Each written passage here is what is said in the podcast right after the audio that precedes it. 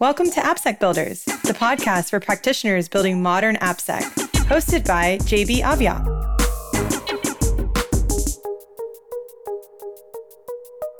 Welcome to the first episode of AppSec Builders. I'm JB Aviat, and today I'm proud to welcome Tanya Janca to discuss race conditions.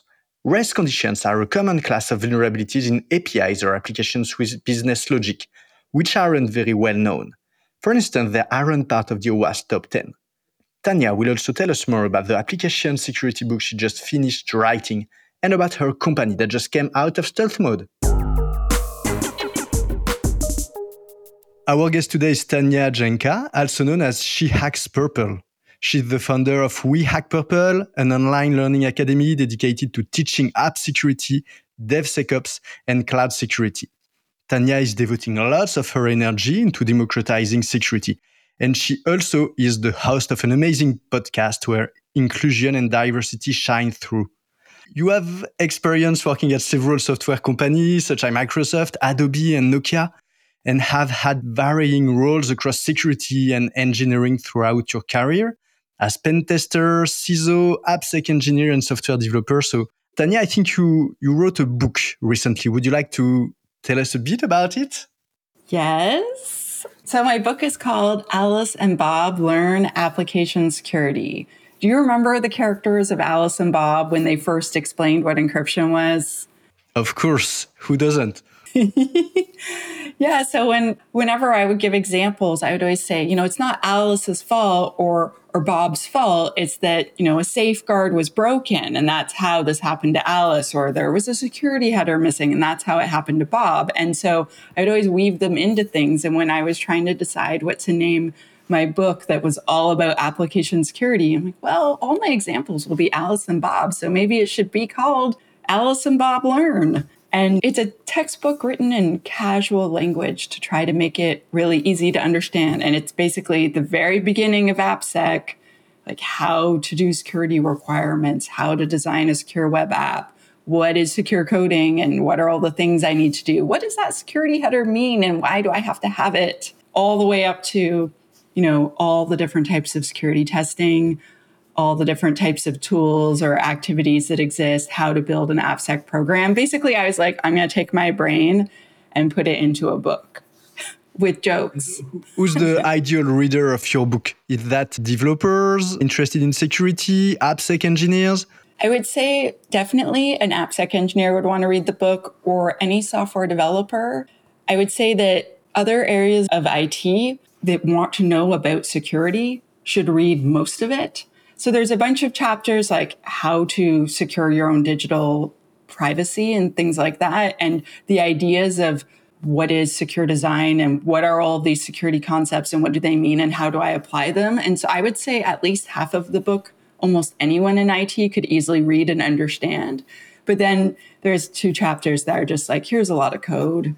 I'm getting really nerdy and I can't help it. so you you sent me the table of content of the book and i really enjoy reading it. So like way before i uh, planned this podcast i bought three versions of the book to share with the team. We have a team of 35 engineers and so uh, scaling security is something that is uh, really on my mind. And so i'm super excited about uh, receiving that book because i think that would be the perfect introduction to that. Knowing your background of software developer for 10 years, if I'm correct. 17. 17 I'm older years? than I look. Yeah. Oh my I God. I started coding like in the mid 90s and then got my first job in 1997. And I was like, oh my God, I'm a professional. Congrats, Tanya. but you've been a developer specifically for 10 years, right? More than that, yeah. Like mostly I did software development for 17 years and then I've done security for six or seven years now. Yeah. All right. Okay. And so from my point of view, that's like the best way to get into AppSec because the people who are making your job basically are software developers. And so being a former software developer is just amazing to be able to understand them and just help uh, they ship software, I, uh, I believe. I think that the best way to make application security engineers is just find the software developers that are super interested in security and then just feed that interest. Like, oh, here's a book for you. Oh, I listened to this podcast. Oh, I'm going to go do this. Do you want to come? Until eventually, ha, ha, ha, you hire them to the security team. My evil plan. Smart. Smart. We will try that internally, maybe. And I've seen that one part of your book is on several different vulnerabilities. Is race conditions one of them, uh, Tanya? yes, it is, JB. Unbelievable. so I'd like to introduce the race condition uh, vulnerability with an analogy. And after we can uh, definitely jump in one of your favorite examples on that, uh, Tanya. Okay. So let's assume that you have $50 remaining on your bank account. So you go to an ATM to empty your bank account that you can only do once. But if you arrange with a friend to withdraw the money simultaneously from two different ATMs, will it work? So if it does, it means that you have successfully exploited the race conditions. Congrats. Race conditions is a category of vulnerability that often does not come from misusing a specific library. It only comes from using shared resources and forgetting that those resources are shared. And shared resources are legion, in particular in web programming with databases or cache. As opposed to, for instance, injection bugs, a code can be 100% bug free when you look at it, but still present some race conditions. So race condition bugs require the software engineers to think of their code with one more dimension in mind. And this dimension is time. So if you're into security, you can think of it as an adversarial context. What's happening if a part of the code is executed in parallel? For instance, what happens if any shared resource changes state at any point of this function's execution. And this is what makes this class of bugs extremely hard to detect in most setups. And so, Tanya, you were the one actually suggesting race conditions as a subject for this episode. So I think you have some particular history or examples that you like with this uh, class of vulnerability, right? Yes. In my first programming job, I had a race condition with my boss the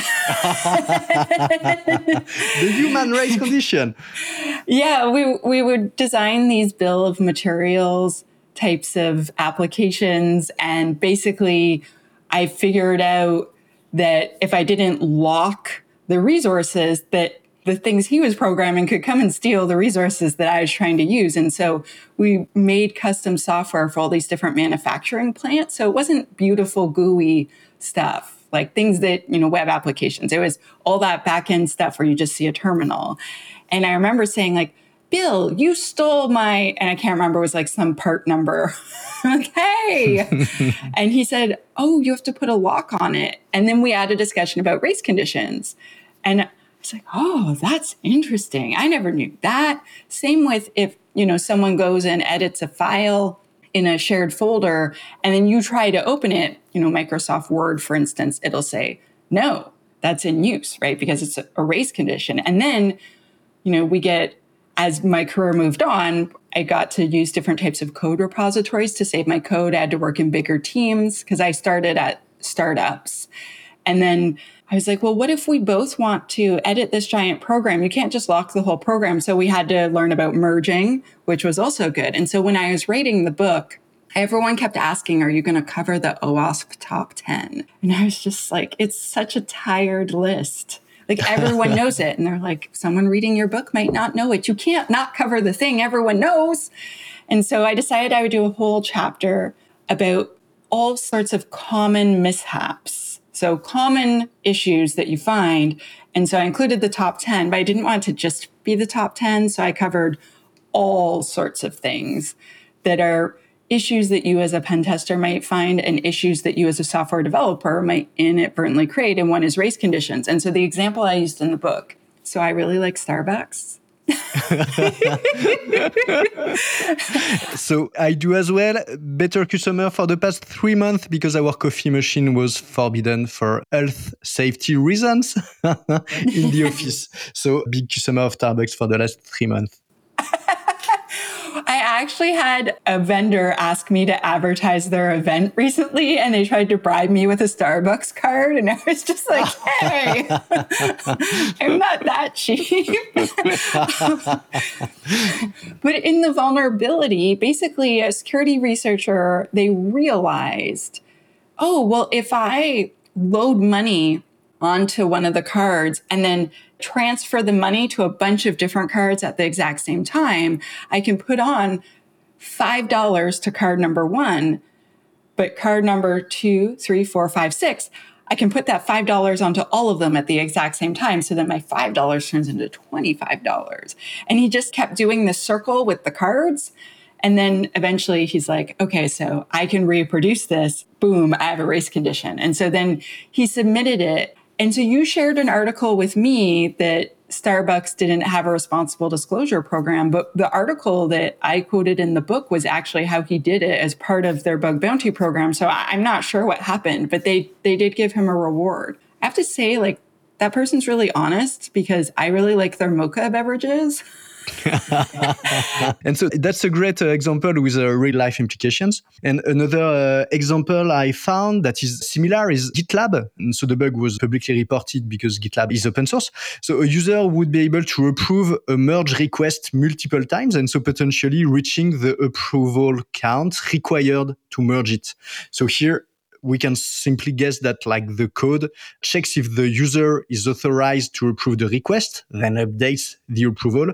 And if several requests are executed at the same time, then several will complete the checks more or less at the same time and perform the update concurrently, leading to this check bypass and uh, to a pull request being uh, authorized. So pretty common class of vulnerability. And as you mentioned, uh, Tanya, pretty easy to slip into uh, programs because I'm not sure that's something that you are really taught at school or not extensively, and you need to experience that kind of bugs.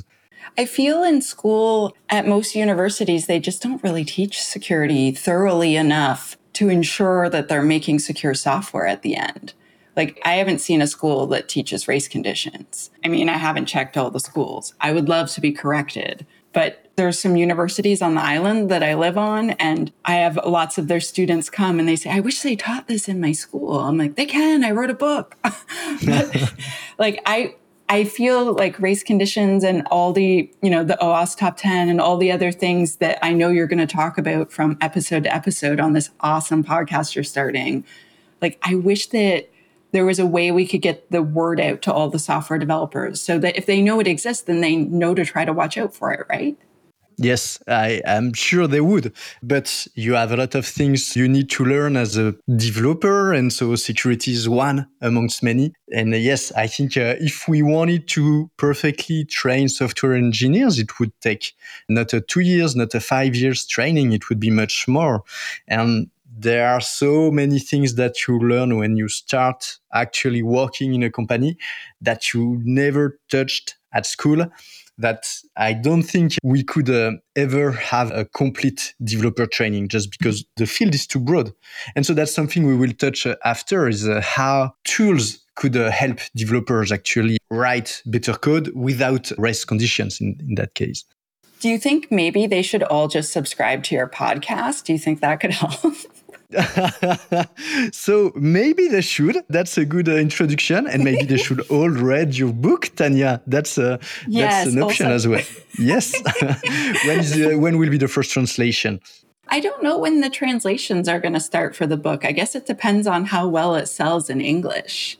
Well, I'm crossing fingers to to have it in French someday. I know. I speak French, but my French isn't beautiful. It's not my first language, so it's a bit chunky. So no one wants me translating the book into French because it'll sound like a dictionary threw up. But I'm actually translating my training courses at We Hack Purple into French.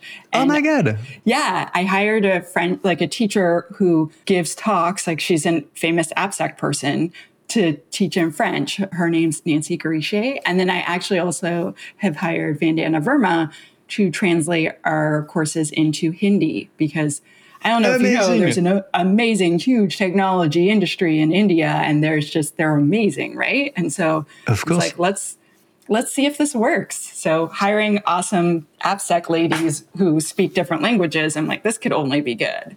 Of course, of course. And so we mentioned about two different race conditions bugs in like business code, right? One is the in the QSOM Starbucks code, the other was in GitLab, but you have more. And so not only in QSOM code, there were um, a famous one called Dirty Cow, which is a race condition inside the Linux kernel. And so that was a pretty big deal when released in 2016 because it allowed a reliable and local privilege escalation on most Linux machines. So here the issue was that the kernel didn't check coherently for the memory permissions prior to allowing writing. And so the exploit allowed any uh, one on the Linux machine to get root.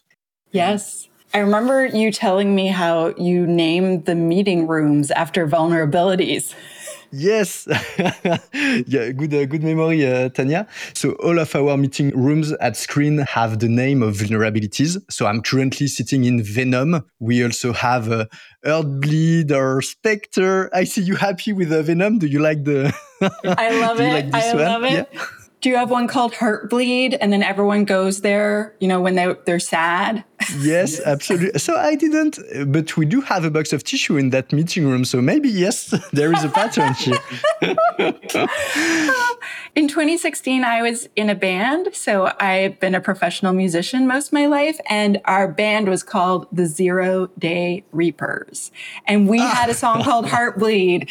And I was telling them we can't write a song called Dirty Cow because it just sounds it sounds too bad. It sounds like I'm calling another woman names and I just can't do it. I understand. And so I wanted to name a meeting room Dirty Cow, but mm, double thinking about that. Uh, if you if you if you set someone in a for a meeting in a, in Dirty Cow, the the meaning is strange. And uh, another uh, vulnerability that I love because I was uh, working at uh, Apple before Sqreen is the go to fail vulnerability. That was a vulnerability in uh, Apple you SSL go to fail. exactly. yes. Let's have this uh, very important meeting about your career in go to fail. oh my gosh, could you imagine? People are like, no, can we just please, can we please meet in the dirty cow room, not go to fail? yes, you have a scale of, uh, of uh, meeting room uh, names quality. Absolutely. Well, so we, we have none of them, uh, but thankfully more and more vulnerabilities are, are being released. So our next meeting rooms will have uh, still awesome names, I'm sure. And so we can even find things that are lower level than the Linux kernel. One of the amazing race condition vulnerabilities is called spurious DB or PopSS vulnerability. And so that's a race conditions that originated from the CPUs.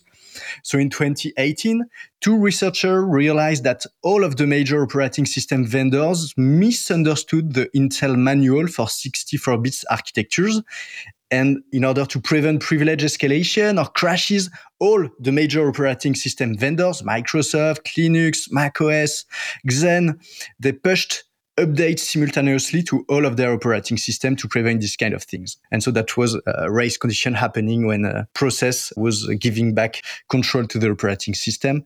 So pretty amazing to see that those race condition vulnerabilities have a super large spectrum from QSOM code to uh, almost hardware issues.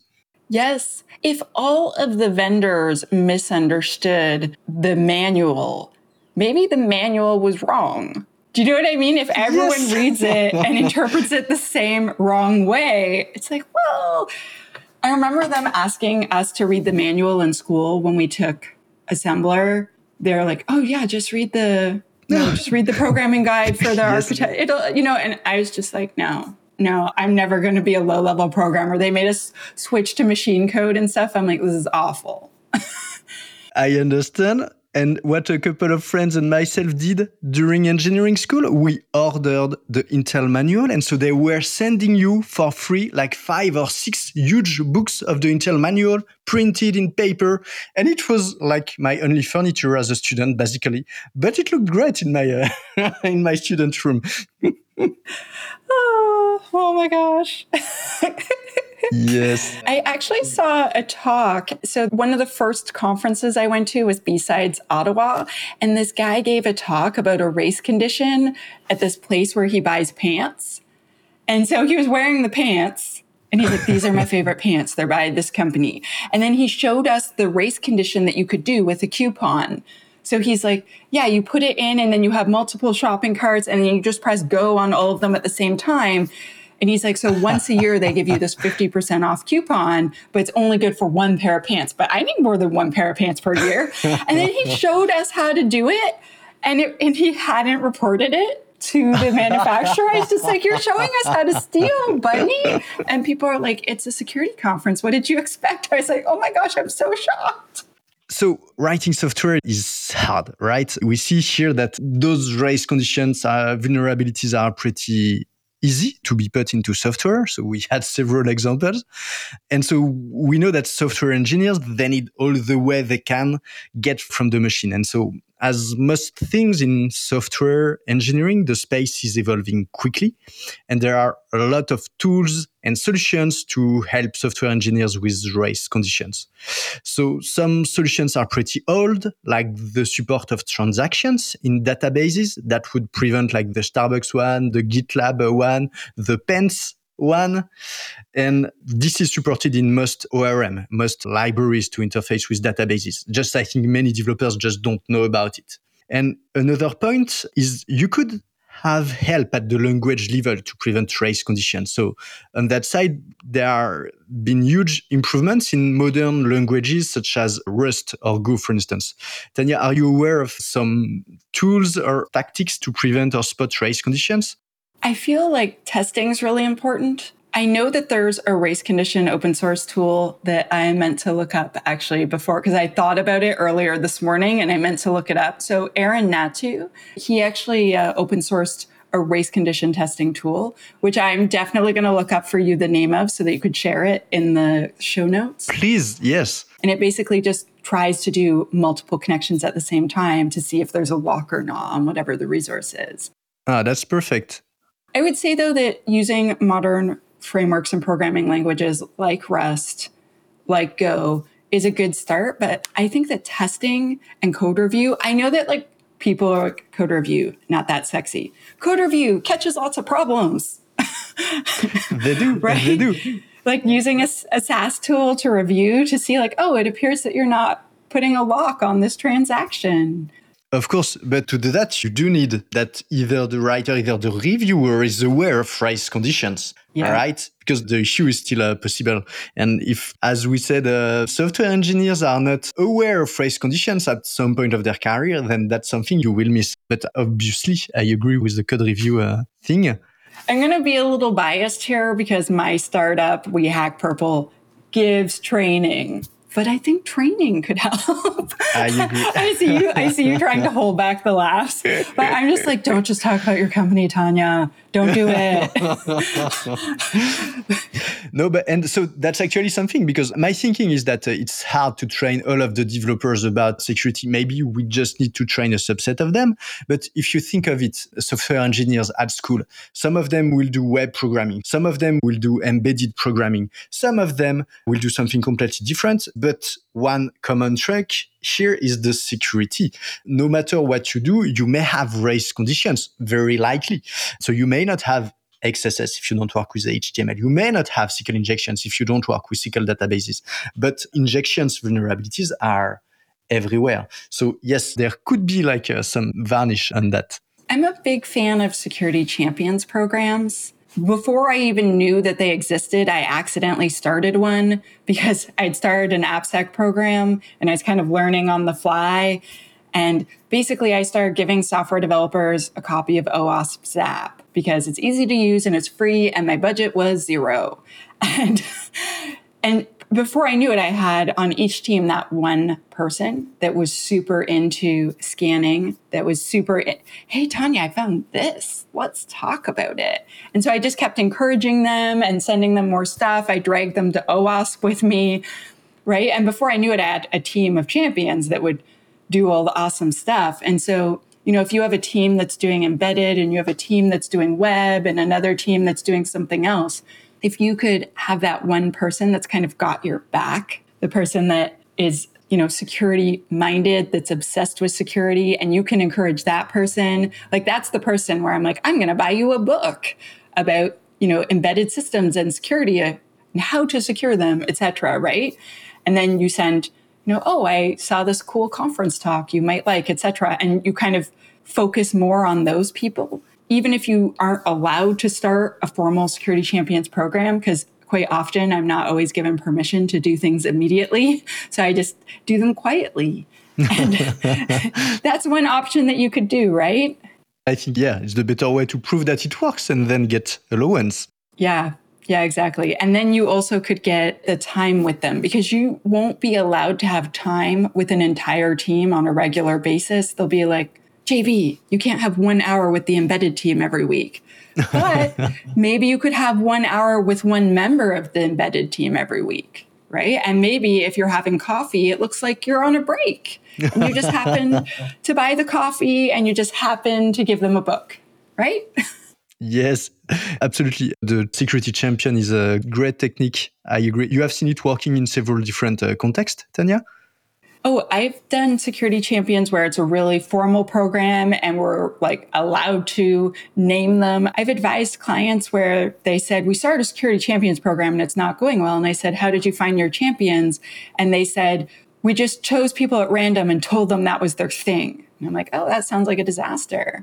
So you just chose people at random and told them they have a lot of extra work that they're not getting paid for. Awesome that they don't want to do, that they're not interested in. Great. I'm surprised that that didn't work out extremely well. I'm like, what type of recognition are you giving them? And they're like, why would we give them recognition for doing their job? I'm like, okay, so let's have a different talk. Even if it's just free Starbucks coffees once a week when you meet them. Yes. that is a reward, right? Yes, but those are companies that might have other management problems. But that's another that's another another podcast episode you need to have. Maybe. And so you mentioned testing actually as a good way to find race conditions. So I didn't know about your your friend's uh, tool. So I'm looking forward to know more about that. And there are two things that I have in mind. It's the Go race detector that is pretty old. Huh? So uh, from September 2012. And so the Go team is saying that it found 42 race conditions is the in the Go standard library. Wow, that's amazing. So That's yes, completely amazing. Testing, very good option.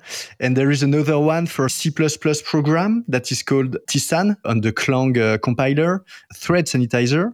And that will also work well to find a lot of race conditions as Clang has knowledge of all the intrinsics about logs and everything that the compiler is placing. So that's, that's a good uh, place to find for race conditions. Let's spell that because Clang is a weird word. It's not even a word. So it's C L A N G for C or Clang has Tsan. So that's T S A N. Because when you're saying it, I was like, yeah, I don't know how to spell that. And if someone's going to want to look that up after in DuckDuckGo, they're going to be like, ah, Clang, what's that?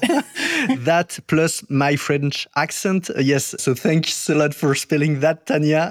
No problem. All the, all the resources will be shared after the podcast, of course. So uh, also, I believe you mentioned Safe Rust when we were talking earlier. Yeah, Do you absolutely. want to tell them about Safe Rust? Because Rust is awesome, and I'm kind of excited about Rust because it's a memory safe language that's low level, like C and C. Yeah, born at Mozilla. And so Rust has a lot of guarantee out of the box to prevent uh, data races enforced at uh, compile time. So in Safe Rust, Safe Rust is like the default Rust mode. So if you don't leave it, you will have those guarantee uh, awesome. Applied to your uh, to your thing.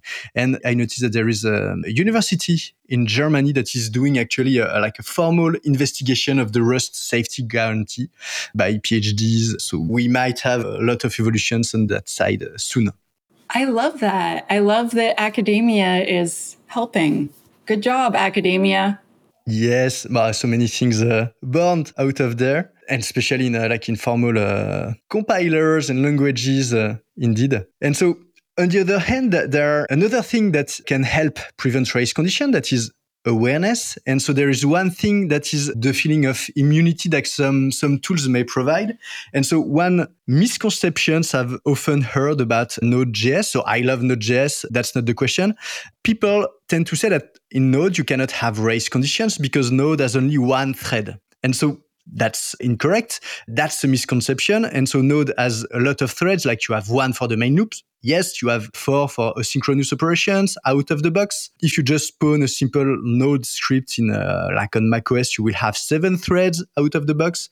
And so that creates a lot of opportunities for things to mess up. And so even if you have only one thread, obviously Node Express or Koa or whatever the web framework you are using will serve several HTTP requests concurrently. And so obviously the risks regarding race conditions are exactly the same than in uh, any other language. Yeah, I feel like people only talk about the OWASP top 10. So I was really glad when you said, Can we talk about a vulnerability? And I chose something that was not in the top 10, and you actually said yes. Like all these examples throughout this podcast, I feel first of all, I'm hoping that helps whoever is listening. But second of all, I feel like if we don't talk about these things and we only just talk about the OWASP top 10 over and over, software developers and even security people think, oh, okay, so we've handled everything.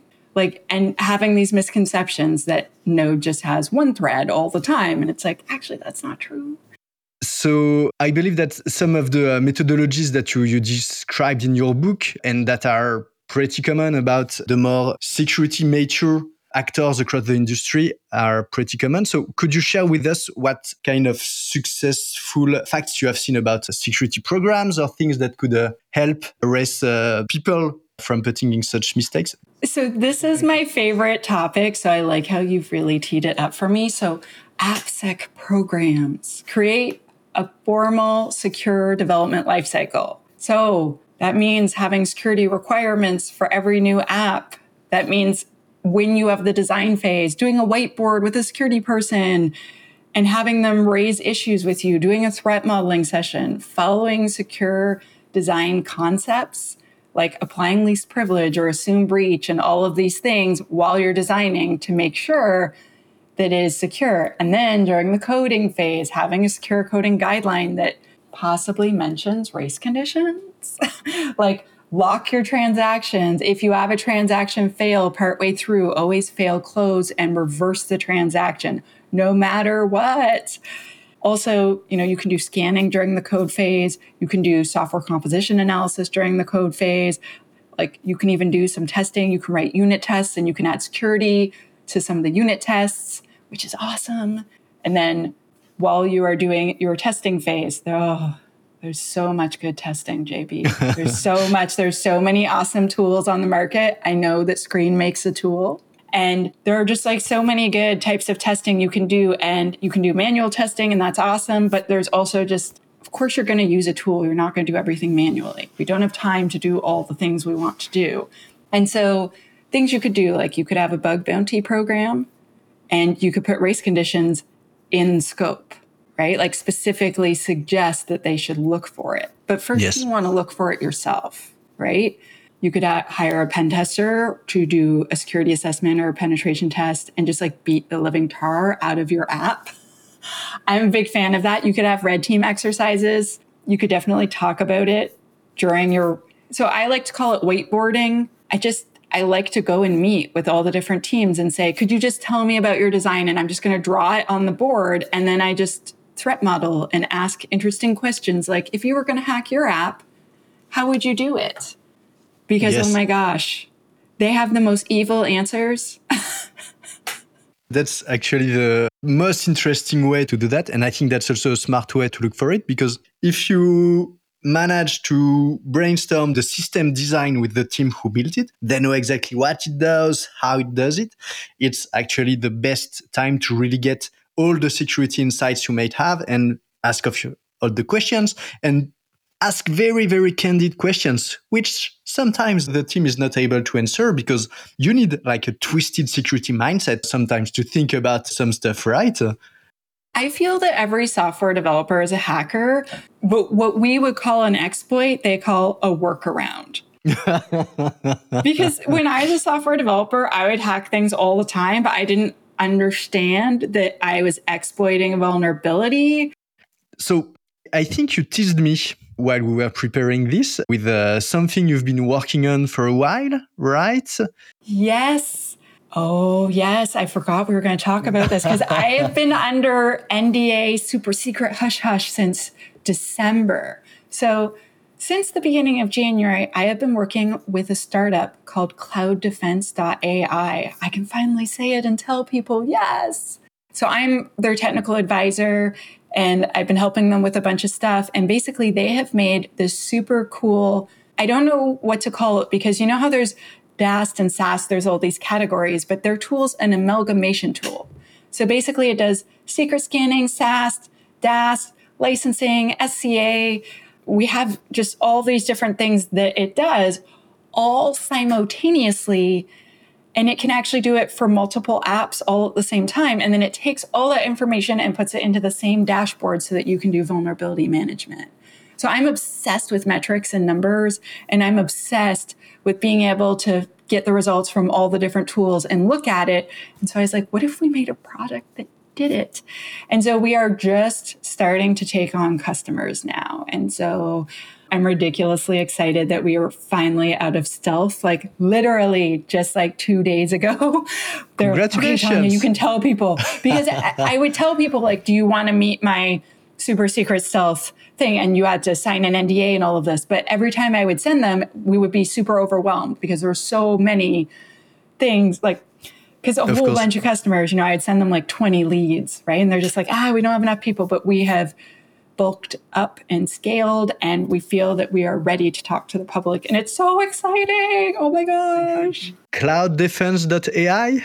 Yes, yes, that is us. It's so exciting. It's so exciting to be on the board with these amazing humans. It's so exciting to work with people that are just as nerdy as I am, like just having meetings and being like, have you tried this? What about that? Blah, blah, blah. And we're opening it up too so that we can plug in third party tools. So all the super popular tools, you're going to be able to plug them in. So if you already own Sqreen, we don't currently have a plugin for that, but obviously the first customer that is a customer of Sqreen that wants to plug it in, oh yeah, we're just going to build these little um, plugins so that you can see all the results for all your tools and you can call it out from this one place and it just oh my gosh it's so exciting. Because a problem that i have always had as an appsec engineer is okay so i have 400 folders with like 600 reports.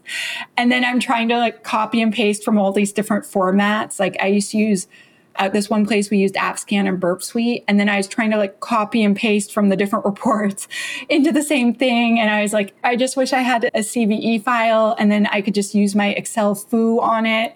And then I'm trying to explain to management, like, listen, this one team's having serious problems, but it was so hard to spot the trends.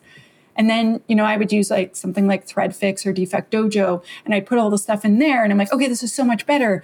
But now imagining they could just automatically like the one tool calls everything and then amalgamates all the information i'm just like oh my god i'm so excited i'm so, so cool. excited yes i understand completely your uh, your feelings and your excitation and that Tanya, because when you are doing security for a while, and one thing that is frustrating is that uh, in the end, it's all humans doing the work, and scaling human is pretty hard.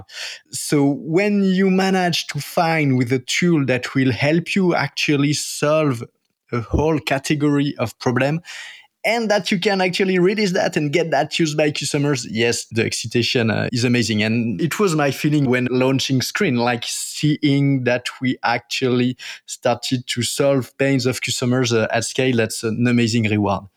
So thanks a lot, Tanya, for everything you, you shared with us today, all your uh, experience. I really enjoyed having you uh, abroad. I'm really looking forward to reading your book soon and sharing it with my teams. And I'm super excited for that. Thanks a lot for coming with us on AppSec Builders today, Tanya. Thank you so much for having me, JB.